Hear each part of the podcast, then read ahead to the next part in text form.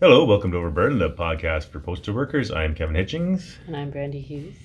We're releasing this one on a weird day because our schedule's all been messed up lately. So I don't know, maybe we'll get back into a regular Yeah. rhythm at some point. But for now, we're just going random. Yeah, it's yeah, we've been really busy with union functions lately and it's been impossible to maintain a regular schedule. And just life in general, as usual. Yeah. Um, anyways, today we wanted to talk about Bill C forty five, the Westray bill.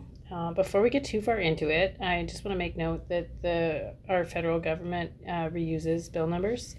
So in 2021, Bill C 45 referred to a bill re- related to the Controlled Drugs and Substances Act regarding uh, the use of cannabis. So that's not what we're talking about. We're talking about um, the legislation that amended the criminal code in 2004. Uh, this came from a mining accident. Um, a very large number of health and safety complaints were filed. Uh, inspections were done showing that mine shafts had collapsed in this coal mine. Management didn't care. They sent people in anyway. There was almost no ventilation. Management didn't care. Sent people in anyway. Uh, there were weird smells. The air quality was very poor. Management didn't care. Sent people in anyway. Dangerous levels of coal dust. Yeah, and uh, coal dust is dangerous by itself. Uh, the methane that ended up leaking into the It's highly flammable. yeah, the methane leaking into the mine shafts uh, is what caused an eventual explosion. Uh, killed 26 people, and the company didn't even bother to recover all the bodies. I think 15 were actually recovered. Um, and until that point, there wasn't really much anyone could do to a corporation. They tried to charge a couple of the mine supervisors, managers there with uh, criminal negligence and manslaughter. And uh, basically, there wasn't enough evidence to say that it was them and not the corporation, and the charges were dropped. So, 26 miners lost their lives, and there was virtually no accountability for it. And I think it's worth noting that it's not that these it's not that these um, inadequacies in the mine were unknown. Like there had been numerous complaints by employees, by officials of the union, and by government inspectors, saying that there were issues that needed to be fixed in this mine, and they were just disregarded by the corporation. And uh, and this is the result. Yeah, and miners were basically told, tough, you don't like it, you're fired. And at the time, there was no protection for complaining for health and safety uh, violations. There was nothing to protect you from employer retaliation. There was no right to refuse. It was just do your job or get fired. And uh, like I say, even if something happened, the corporation wasn't really held accountable for anything. And as Kevin said in the initial um, investigation, they weren't held accountable either. Um, the there was a royal commission uh, in 1998 to re-examine the incident, and they made 74 recommendations based on what happened, um, which led to the the Westray bill. Yeah, and prior to this, something like manslaughter was really the only uh, course, which is pretty hard to apply against a corporation. Uh, the only real movement to help workers before this, to help workers before this, is it used to be commonplace for corporations to put in uh, their budgets when they're bidding on government bills. They'd say, you know, X million dollars for material, X many dollars for for labor, X many dollars for loss of life, funeral expenses, and things like that. Hmm. That's disturbing when you see that on like proposals for like building a bridge or a building or something and there's that line that's like you know this much for paying out you know loss of life or dismemberment or whatever and you're like should you maybe not be planning for Yeah, people to be it- killed or it- injured on your work site Yeah, if you look up these old contracts, that was standard. Mm-hmm. And uh, on major construction projects, um, you know, something like 10% of your workforce dying, we just budget for that in case. 20% maybe, you know, hope we don't lose that many. We shouldn't, but let's budget for it just in case. It gets even sadder when you think about things like how the railway was built coast to coast in this country and how many of those deaths were essentially considered free because those people had no value to the people building it. Yeah, and the railroad, they weren't even counted as a line item, I don't think. Right. But uh, eventually the government said, you know, this is unacceptable. We're only going to accept bids that have zero uh, death rate. And Mhm. if somebody dies, the government does not pay for that part. That comes out of your profits. So there was a bridge, uh, I can't remember what the original bridge between it was done on. It was a huge government contract between Canada and the States. WCB conference where I heard about this, and they were talking. Uh, I believe it was in the triple digits or at least close. Was the expected number of deaths, and when the government said no, we're not paying for any of those, they said, well, it's impossible. The government said tough, and they revisited all the safety procedures, and there were zero deaths on that project. Uh, you know, and uh, even then, when it was shown, the companies can do something if you take proper precautions. Nothing was really done until this Westray law came in. So the reason the Westray Westray bill was important is because it made these violations to the point where you could prosecute them under the criminal code. So before that, any any complaints about workplace safety went through your labor or workers' compensation board, and that varies province to province. So um, there was there wasn't really a national way to other than other than the Canada Labor Code, um, there wasn't really a national way to um, complain about that or to or to really have any kind of any kind of serious consequences for these um, injustices. Well, there's no nothing to prevent. You had to wait until something happened, and then when somebody died, you can hope maybe the police decided to charge them with manslaughter or something. Mhm. But you know, when there's just an accident at work, uh, who do you assign blame to? And now you can just assign blame to the corporation. You know, um, yeah. and individuals. It can be corporations or individuals. That's anyone who directs the work of others can be charged. So that's not just including your boss. That's including their boss. That's including the corporation, the CEOs of the corporation. Um, In theory, if a supervisor allows or forces somebody, and that's the thing, they don't even have to force somebody. They can just be knowingly negligent, um, just for allowing something to happen. If a supervisor allows something, they can be charged. If they say, "Well, my boss told me I had to do that," their boss can get charged.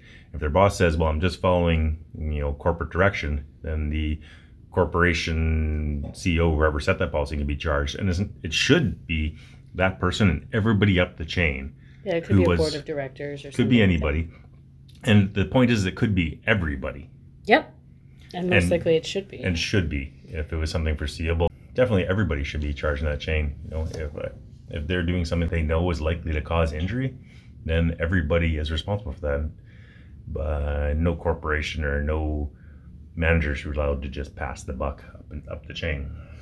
Yeah, so because this is in the, the Criminal Code of Canada, uh, it can apply to federal, provincial, municipal governments, corporations, private companies, charities, and non government organizations. So, I Right, guess that's if our the key. union was. Uh, yeah, that's the key. Essentially, any any organization. So even volunteers, if you're directing the work, um, in theory, I suppose, even on like a family farm, if you're directing a family member, I suppose in theory that would apply there too. Even technically, And and this is no longer being enforced by your WCB. This is enforced by the police, by crown attorneys, and if there's a serious accident, they step in and investigate and determine if charges are going to be laid.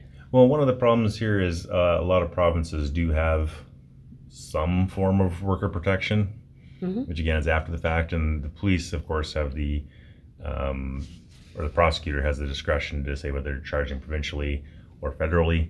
Uh, federal one has a lot of teeth. Fines can be literally unlimited.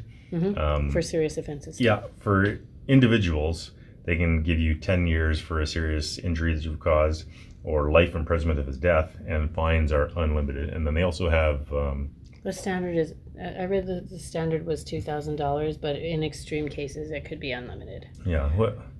And then for corporations, uh, the corporation can put on probation, there can be a criminal record. I don't know what a criminal record really does to a corporation. I suppose it stops you from bidding on certain contracts or something, same with probation. Probably. And again, the unlimited fine uh, is a possibility. So there's a number of things that the courts would consider in determining what the fine is. Uh, one of them is the moral blameworthiness. So whether the corporation had a great financial gain to what they chose to do, and whether they they planned for it to be like they were knowingly allowing this risk to occur. It's something the car companies in the U.S. have been charged with in past, um, where they say, "Yeah, we know there's a defect on our car." The the Pinto was the like, Only two percent of the seatbelts fail, so that's an acceptable level of Yeah, death. if two percent of the seatbelts fail, it's going to cause one percent of our drivers to die, and you know half of those percentages will actually sue us, and then half of that percent will actually uh, win. So this is what their average winnings are going to be compared to the cost of what it's going to cost to make, and that's how they make their decision. Was the. Pinto the one that caught fire? Was that what Pinto was the one. It had a bolt that if you hit the car at a ridiculously slow speed, something like it was down to like ten miles an hour or five miles an hour, something like stupidly like walking speed almost. If you hit it from behind, the this bolt could pierce the gas tank. Oh, And then if the gas was below that level, so there was vapor Mhm. above where that bolt hit, and yeah, any kind of spark. So these cars were literally getting hit from behind at walking speed. Fender benders. Well, people were dying in explosions and and the and burning in these cars, and uh, Ford did their analysis of it, and uh, it was something again ridiculously small, It was something like four bucks or something ridiculous to fix the thing. And they said, well, four bucks times X many calls, but then you have to worth four dollars. well, to, and then you had to get the mechanics to do it on the recall. So it adds up. But what's even worse is the new ones coming off the line. It's four dollars in additional cost. They didn't even fix the new ones coming off the line, where it wouldn't cost any significant extra labor to put this uh, basically a cap over top these bolts. Um, so yeah, that's how some corporations treat things. It's you know uh, that one ended up costing them a Shameful. crap ton in the end, uh, as it should have. One of the other considerations for the the um, punishment is public interest, and this one concerns me because they talk about the need to keep the organization running, and that is something that always comes up when we talk about Canada Post, like our employer, is that oh we're such a we're such a an important an integral part of Canadian society. Businesses rely on us, people just homeowners rely on us. Everybody expects their bills, and the world would fall apart if the something happened to the corporation or we stopped delivering the mail. And yes, I get it where it's important, but I hate to think that they would be overlooking or minimizing the punishment for things because we're just so important. Yeah. If we're that important, it's important that we're healthy and able to do the job tomorrow, not just today. That's the logic behind the too big to fail idea too. They didn't let the banks fail in the states. They didn't let car companies fail in Canada because they're too big. It would affect the economy too much. You know, if I go bankrupt, it's going to affect my life a heck of a lot. And no government's coming to bail me out, but we'll bail out the corporation with millions or billions of dollars of taxpayer money. That's fine. It won't help thousands of people get drinking water because you know there's less liability.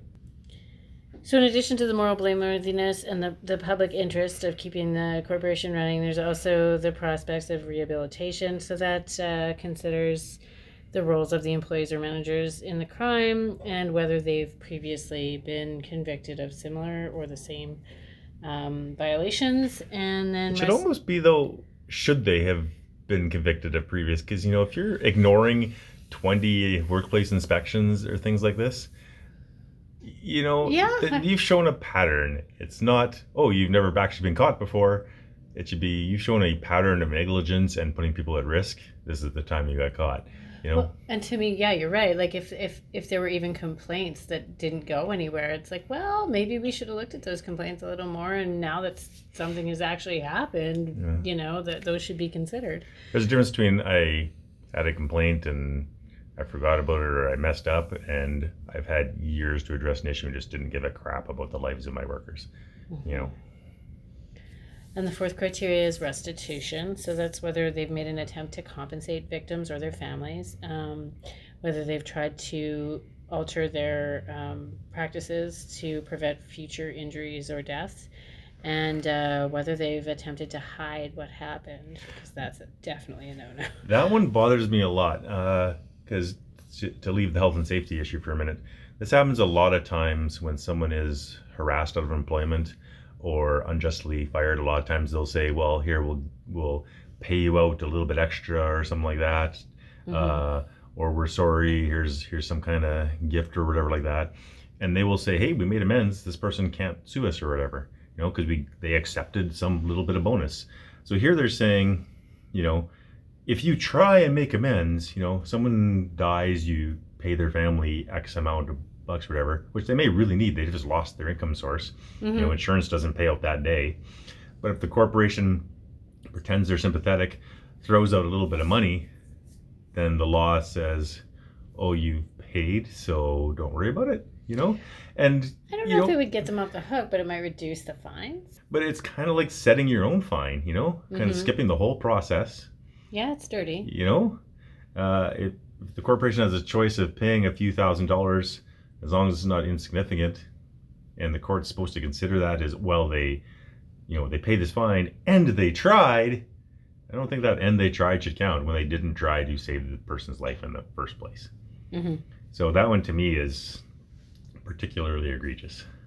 So obviously, since 2004, when this uh, law came into place, all the employers of Canada have been super scared and taken health and safety super serious, and not a single death has happened because of this law being enforced so strictly.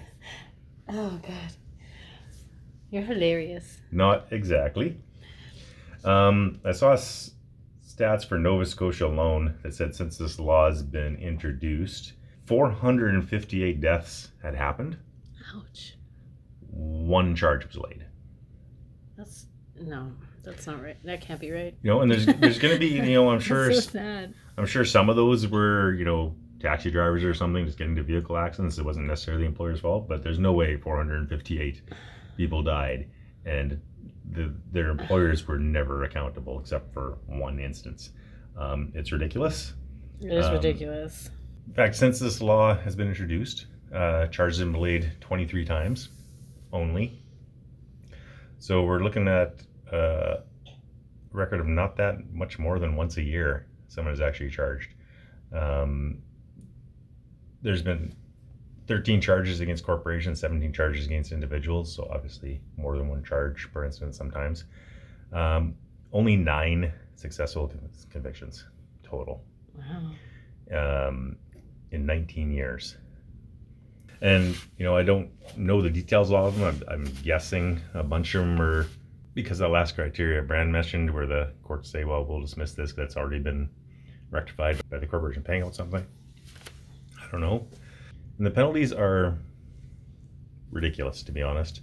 Uh, I'm looking at the list. Uh, the USW, if you do a search and look at their site, has a list of all the cases summary. Uh, the United Steelworkers. By ridiculous, you mean that there's no way the penalties offset the damage that was done to the individuals, the workers? No, not even close. Right. They have what's called Okay. a victim surcharge, uh, which I believe is a fine paid to the, the family. Here's an employee who, who Surcharge. It makes it sound like a nominal fee. kind of is considering the losses they take, right? The uh, there's one with a, a concrete company here. Uh, someone's crushed to death after they disabled the guarding system, and they had no inspection system and no safe and inadequate safety training. Uh, the company was fined 110,000, which sounds like a lot, but for a company, not that much. 10,000 for victim surcharge. We're looking at 120 grand for a company. And someone Um, died. Uh, a lot of these, somebody died. Yeah, and it was you know, they basically re- removed the safety equipment.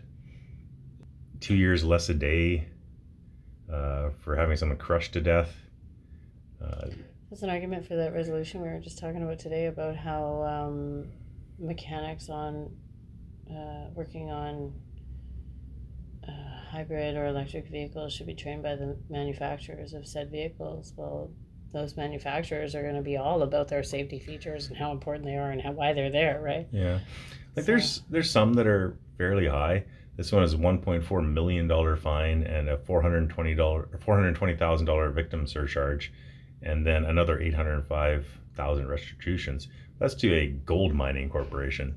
Um, so it's a lot of money, It's a literal gold mine. but I don't think it's enough for the corporation to care that much. You know, here's one 115 thousand dollars total uh, for a quarry operation. Uh, You get the feeling that they're still sitting there in their CEO meetings going, well, it cost us this much, but we still made out ahead. So it's still win. High fives all around. Yeah, here's Right? one. RV Rainbow Concrete, uh, employee construction company was operating a dump truck. Uh, archway collapsed onto the truck, crushing the employee. Uh, they, they did pay 200000 in a victim surcharge, which is good that they're taking care of the victim's family, I guess. But the actual fine, so what the government thinks this, or the courts thought this crime was worth, of killing an employee, $1,000. Ridiculous. You know, it's kind of disgusting that, like, we just talked about how the fines are standard at this, but for really egregious offenses, offenses there's no limit. But apparently, the, the no limit doesn't really come into play because, you know, like everything else in our society, the people lobbying those in charge are the corporations who are like, well, don't punish us or we won't support you. When you look at this list, it's almost all mining companies too. Like, Mining is dangerous. but there, you know, there's a lot of small companies that just don't care. Um, I've worked at some of them in the past. Look at our company. They just don't care. Look at how they handled COVID. I was at one place where they'd be like, you know, there's a 20 pound box that's on the third level of scaffolding. Just climb up there and get it. Uh, where's the ladder? Well, I don't know. It's being used. Just climb up there and get it. You know, which which was kind of fun when I was 22, but not exactly smart or wise. That kind of thing is probably the reason we have that young workers training program now where kids can go and learn about their right to refuse and their right to be Yeah. informed about the risks and all That- of those things that have come out of the Westray incident. I don't know if I mentioned it earlier, but right to refuse is one of the things that came specifically out of this too. Another Mhm. recommendations, uh, the right to refuse and the um, and restrictions on punishing people for complaining or refusing. Whistleblower protections. Yeah, the whistleblower Yeah. protections exactly. Yeah. So I also really love the informed, like the basically informed consent to work. That they have to let you know what the risks are right, before they ask you to do something. And if they don't, that's Yeah. negligence on their part. And I find that in all of these things, like all of the ones that actually resulted in charges being upheld, it's it's negligence, it's not maintaining your equipment, it's it's extreme disregard of all of the safety features that were built in or that are that are required of you to maintain. yeah. Well, when it costs money and there's no uh, penalties essentially for for not complying, you know, from a corporation's point of view, why would you do anything? You know, Yeah, it's easier to cut the corners and save the money. Yeah. There's lost product productivity, but if you can handle that, what's what's to stop you? I, I did a little bit of when I when I realized all of this stuff about our Canadian history over the last twenty years in this, I thought about what's it like in other places. So I started digging into that, and so I looked a little bit into the hor- the history of corporate liability, uh, particularly in um, places like here, so that have the kind of common law structure, so that um, so looking at England, the first uh, first kind of concept of corporate liability occurred in 1842. And uh, one of the ideas that was born from that is the doctrine of respondeat superior. So basically, saying that the acts of a subordinate can be attributed to the corporation. So anything that an employee or that a supervisor does could be attributed to the corporation.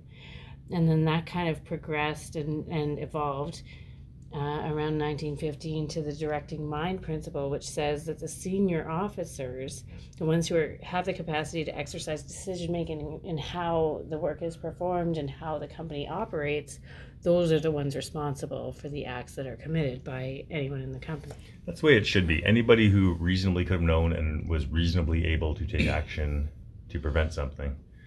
Um, and some of these cases where I, I, uh, I went through the list of of uh, convictions, and I didn't see too many. There was a few where it was just they didn't prevent it, but a lot of them were like willingly causing uh, hazardous situations. Like I mentioned, the one where they removed the safety equipment, uh, sent people up on. There's a few where they sent people up on scaffolding and just didn't provide any harnesses, and the scaffolding collapsed and the person dies. A lot of these were just failure to supply safety equipment.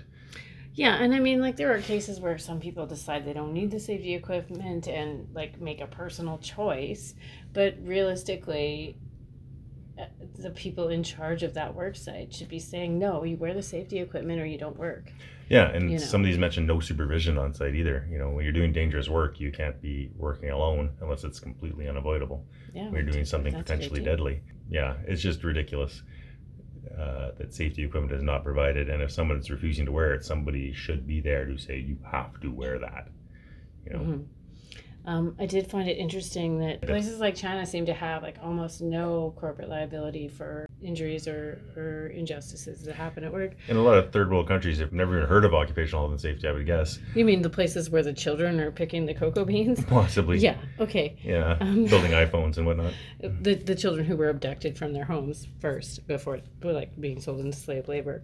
But anyways, and then there's countries like Japan where they have more than 700 national corporate criminal provi- provisions, and they go so far as to say that not only do they have to do things um, that they have to follow all of these provisions, they also have to actively have policies that prevent their subordinates and employees from committing crimes while doing business. So, which includes health and safety, of course. But that's Right. that's financial fraud. That's everything. Yeah. yeah all kinds of crimes not just not just crimes against you know a person's um, safety Yeah. So it's not just why didn't you prevent this or why didn't you know about this? Is why didn't you actively prevent this from happening in the first place before you even thought it might be an issue, kind of thing. okay and i found this thing it's a word i don't know i'm going to attempt to pronounce it In Japanese? it's a german word Oh, German. Oh my God. yeah i know right? My son speaks German. It's ridiculous. okay i'm gonna get, i'm gonna butcher this Yeah. and anyone listening if you know how to properly pronounce this please explain it to me but anyways the word is ordnung ordnungswidrigkeiten Oh, Ordnung Sweden. Why okay german word. why did you just say so? Um, that basically refers to their elaborate elaborate administrative sanctions and provisions on corporate criminal liability. And uh, one of the interesting things that comes out of their structure is the debate as to whether you can truly punish corporations because are they culpable? Can you blame them for the crimes? well, the, i- and can you punish them when you do decide they're culpable for the crimes? Yeah, the idea of uh, corporations as people is an American uh, misinvention. Uh, you know, if they're people, they can be charged, and a lot of Canadian law and American law are similar. Uh, it's interesting, though, just going on a totally side tangent. The idea that uh, that uh, corporations are people is actually an accident in a way, because anything in the court record can be used in a future court case and the um, court uh, what do you call it transcriber writing down uh, writing down what's happening in the court uh, the judge was very specific that corporations are not people. But back then it was done by hand and the court recorder wrote in the margins corporations are people and that was cited in many cases later on and rolled into what we have today. Um, So even- they're completely taken out of context. they it wasn't even part of the of the hearing or the trial. The the ruling was completely different but people would say hey in this this case it's part of the court record that corporations are people and i guess it just wasn't thoroughly checked enough for people you, you have to go back and find the physical document back then. You couldn't just google it. Mhm. and they're like oh well if it was determined or it's in the court record then that must be and it just built up uh, from there. So that's part of the huge mess in north american corporations right now. Is some unnamed court, court recorder uh, writing his opinion in the margin i guess he was probably just doodling when he was bored it's like i just corporations are people he might have even been saying it sarcastically like what the f if he would have put a little wtf after that maybe the world would be a better place Something to think about later. Who knows? yeah, who knows? But anyway, um, yeah, that's why it's harder in other countries because you know how do you charge or sue an entity, I guess, as opposed to a person? How do you say something that's mindless is culpable? Well, and how do you you can't imprison them like you said earlier? You can't uh, make them do community service. I guess you can make them fund community service. Yeah, and there's that thing where you want to find them and make it hurt, but you don't want to put, you know, a thousand people out of a job be, because of one CEO, you know. Making poor Uh, decisions. But you should be able to put that CEO in freaking prison and have someone else more responsible and that has a soul in their place. Like, someone with a soul. yeah. That's not a corporate goon. So, Um, so maybe maybe you are a corporate goon and you're listening to this and you're thinking uh, that it doesn't doesn't really affect you, but maybe you're thinking I could turn over a new leaf and I should ensure the safety of my workers. So well, in theory, this could even apply to a trainer. If you're doing peer mentoring, you're technically not directing, but you're advising. They could twist into that. And, you know, if the corporation were trying to offload blame onto somebody, you know, I bet Mhm. they would uh, they would go after the 10th conviction for this, as long as it meant not them. that's true. Scapegoating is a thing. Yeah. Um, but hopefully, you're listening and thinking, what can I do to reduce my liability for the safety of my workers? And the, the things you can do are to know your legal obligations. So, looking at your, your provincial uh, health and safety laws and standards, looking at the Canada Labor Code and what those requirements are, particularly um, Section 2. Um, and also perhaps looking up um, Section 217 of the Criminal Labor Code, because that's what we're talking about here. That is the result of the Westray Law. Uh, you want to know what hazards are in your workplace and what could be developing over time as technology changes or as practices change, and how you can reduce or eliminate those hazards. And you want to, honestly, you want to have a functioning committee that looks at safety and whether you've got a collective agreement like we do that that spells out how that is um, done through our what is that terms of reference that Yep. we use um, whether you have that or not you know you want to have some workers and you want to have some management involved in looking at everything in your workplace on a regular basis we like to do monthly inspections but No. maybe you want to do them more or less often depending on the risk factors involved A lot of the stuff we do now has come from this Westray law and the inquiries around it. Mhm. And you know, even though there's a sad, disgusting number of convictions and even a like ridiculously low number of charges laid, there's a lot of good that has indirectly come out of this law. Um, like the right to refuse, we don't know how many lives that saves. You know, Yeah, that's true. And sometimes it seems like people use it frivolously, but realistically, if it means that you take another, even if it's everything turns out okay and it means that you take another look at the situation and run a couple of tests or whatever needs to be done and then determine that it is in fact safe, at least you made sure that it's safe before people went and got hurt. Yeah. You know, and outside Canada Post too, a lot of times we use the right to refuse, saying we're not going out in you know plus fifty or out in this the forest fire smoke that you can barely see through. Yeah, but my voice is messed up today. but outside of Canada Post, it's also people saying, you know, I'm I'm not opening or operating that rock crusher without a guard on it, you know, and no safety harness and you know a malfunctioning shut off switch. That happens, you know. It sounds Yeah. ridiculous, but that's the kind of thing employers still occasionally try and put through, and hopefully this law is incur- discourages people. And, And, and it's uh, easy to become complacent, though. I mean, something is a little bit broken, and you just keep using it, and something gets a little bit more broken. complacency was kind of the using it. standard before this. It was, and and I mean, even in those workplace inspections, I mean, there was a time that I can recall doing workplace inspections, and it seemed like it was a joke. And then um, it was when we started working together on health and safety that we are we finally said, you know what, this is a serious thing, and Yeah. people need to take it seriously. The thing is, too, when you get a large corporation, um, before this, you didn't really charge individuals unless it was gross negligence. You could theoretically charge them manslaughter, but an individual would just say, "Well, it's the corporation's policy."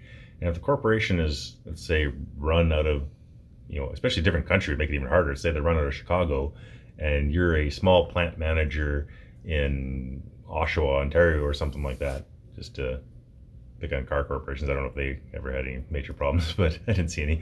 But you know, if you're in, in a plant, who do you charge before this law? You know, the manager in the plant says, "Well, it's a you know we're run out of Chicago," and the guys in Chicago say, "Well, we don't even know what's going on in Oshawa. The guy runs his own plant." You know, there's so much. There's so many ways to convolute the the issue. Pass the Uh, blame. yeah, and then you know, in even in a big building, it's like, well, you know, I manage the office. So I don't know what's happening on the floor. Where do you where do you put the blame? And this one just says it doesn't matter. Anybody in the chain who probably should have reasonably should have known is is culpable for this the situation. Yeah. I guess in a way we're lucky though because we do we did come into a structure that was already built for us that gave us a venue to look at safety concerns and and the protections like the whistleblower thing and and the like the freedom to sit there in a meeting with management and say I disagree I think you're not doing enough to make us safe and I feel that you should do this this and this or, or that we should call in an expert and get their recommendations Right. Remember when we demanded the air quality test at our depot and they were so resistant to it? They were resistant to giving us the results when they finally did it. Yeah, It and all we're saying is, can you check if this is safe or not? Yeah. And they were just offended that we even asked. Yeah. You know, but they did do it. Uh, But this is what I'm saying is like we are actually really lucky that we feel um, that we Empowered to do it, yeah. Empowered to do it. We we we're not we're not worried that we're going to lose our jobs over it. We're not worried that we're going to be retaliated against. Um, I mean, uh, there's been times they've thanked us for drawing their attention to things, and I mean, there's been other times that they've resisted our requests. Look at the what was it two months ago when I said we need to think about how we're dealing with the respiration issue over the summer because we know there's going to be fires. There's always fires every summer. There's fires, and they went, well, we'll deal with it when it happens. And I said, well, could you please order some masks ahead of time so we can at least make that offer to people when they when they uh, say, hey, I don't want to go outside, and if the people want to do it. And they feel comfortable wearing the mask. Give them the mask, even if they only want to wear the mask to sort, and they don't even want to go outside. Give them the mask. And surprise, there's smoke. Well, yeah, I was surprised at how quickly it happened after It's almost as surprising how that Christmas thing pops up every year. oh, and like the icy walkways. Yeah. but anyway, and the freezing temperatures and the wind chill and the frostbite. It's like it's a new thing. Ah, frostbite. Who ever heard of it? please, uh, right to refuse saves lives. Um, it took, unfortunately, a deaths of 26 miners for people to realize that maybe you should have a right to refuse, so you use it. It's there for a reason. We're not Um, slaves. Everybody We stay safe lives. and uh, be well so you can all do what's important to in life. Like listen to us next week or next time we get back, whenever our messed up schedule gets back online. After you get home to your family safely. That's right. Let's have a good fortnight. All right.